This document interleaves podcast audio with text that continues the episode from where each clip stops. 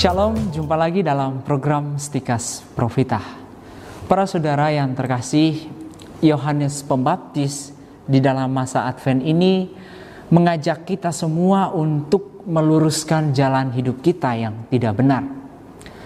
Nah, di dalam khotbah-khotbahnya di hadapan orang Yahudi, Yohanes Pembaptis itu menyerukan pertobatan. Dia dipersiapkan oleh Tuhan untuk meluruskan jalan bagi kedatangan Sang Penyelamat kita. Meluruskan jalan itu berarti kita mengambil suatu langkah pertobatan. Jadi ya mungkin selama ini hati kita bengkok ya kan. Mungkin hidup uh, kita selama ini hidup dalam nafsu kita yang tidak teratur. Kita mungkin kurang mencintai Tuhan dan sesama. Dan inilah saatnya bagi kita untuk memperbaiki hidup kita. Nah, uh, penulis Injil Matius mengatakan demikian. Sesungguhnya dialah yaitu Yohanes Pembaptis yang dimaksudkan oleh Nabi Yesaya ketika ia berkata, ada suara orang yang berseru-seru di padang gurun.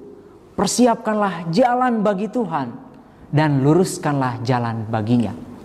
Bandingkan Injil Matius bab 3 ayat 3. Nah, sebetulnya para saudara yang terkasih, inti dari pewartaan Yohanes Pembaptis itu adalah pertobatan. Bertobatlah, kerajaan Allah sudah dekat. Yaitu dalam Matius bab 3 ayat 2. Nah, ketika Yohanes datang, Yohanes Pembaptis tidak saja berkhotbah atau membaptis, tetapi juga banyak orang yang mengakukan dosanya. Ya. Artinya begini, bahwa orang-orang Yahudi ini berusaha bertobat untuk kerajaan Allah yang diwartakan Yohanes Pembaptis. Ya meskipun orang-orang Yahudi ini tidak menyadari bahwa kerajaan Allah yang sudah dekat itu adalah Yesus Kristus yang kehadirannya diwartakan Yohanes Pembaptis. Jadi orang-orang Yahudi tidak menyadari hal ini bahwa kerajaan Allah sebetulnya ada dekat dengan mereka. Bagi mereka kerajaan Allah itu masih jauh, Entah kapan hal itu terjadi. Ya, mereka tidak sadar kerajaan Allah ini bahwa Yesus Kristuslah telah hadir di tengah-tengah mereka. Nah, para saudara, dalam konteks masa Advent kita saat ini, kerajaan Allah itu adalah Yesus yang akan lahir dari kandungan Maria. Ya, kedatangannya sudah dekat dan sungguh sangat dekat saat ini.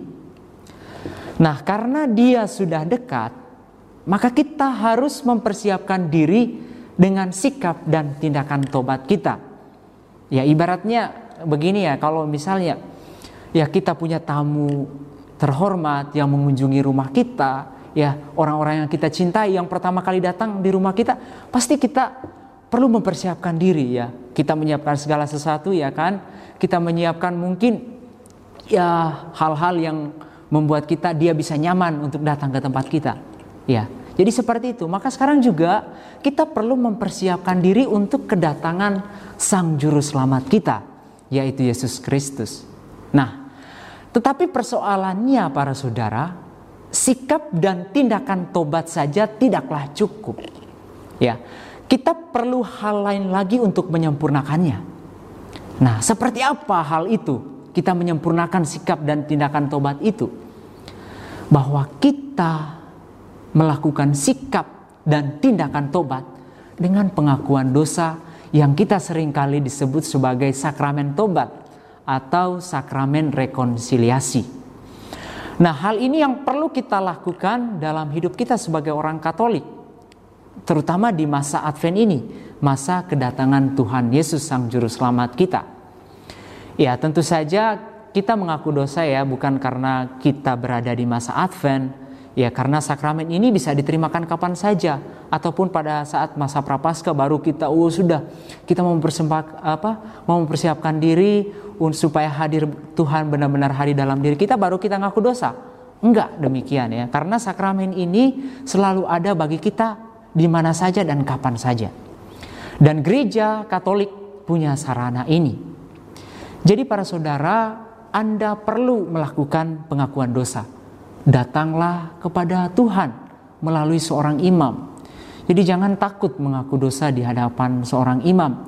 Karena ketika Anda melakukan pengakuan dosa, maka Anda melihat bahwa melalui seorang imam, Yesuslah hadir di sana. Dan inilah saatnya bagi kita untuk membersihkan jalan hidup kita yang selama ini kotor. Ya ibaratnya rumah kita yang sudah lama nggak dibersihkan, kotor dan lain segala macam kan nggak nggak nggak enak untuk dipandang kan. Merasa kita juga nggak nyaman untuk tinggal. Maka mungkin hati kita juga demikian selama ini. Hati kita kotor, maka kita datang kepada Tuhan melalui seorang imam untuk melakukan dosa kita. Nah, para saudara, selanjutnya mungkin Anda bertama, Anda bertanya ya, mengapa kami mengajak saudara untuk mengaku dosa di hadapan seorang imam selama masa ini? Karena memang di dalam kenyataannya ya banyak sekali orang Katolik yang enggan mengaku dosa dengan berbagai alasan. Ya. Padahal sarana pertobatan ini yang paling puncak di dalam gereja Katolik. Bahwa sakramen pengakuan dosa penting sekali untuk dilakukan. Ya. Jadi tentu perubahan hidup kepada hal yang lebih baik juga sangat penting. Ya, karena sikap tobat yang dinyatakan dalam pengakuan dosa perlu dilakukan dalam hidup setelah kita keluar dari bilik pengakuan dosa. Ya, jadi ada efek setelah kita melakukan dosa, ada efek untuk melakukan perubahan setelahnya.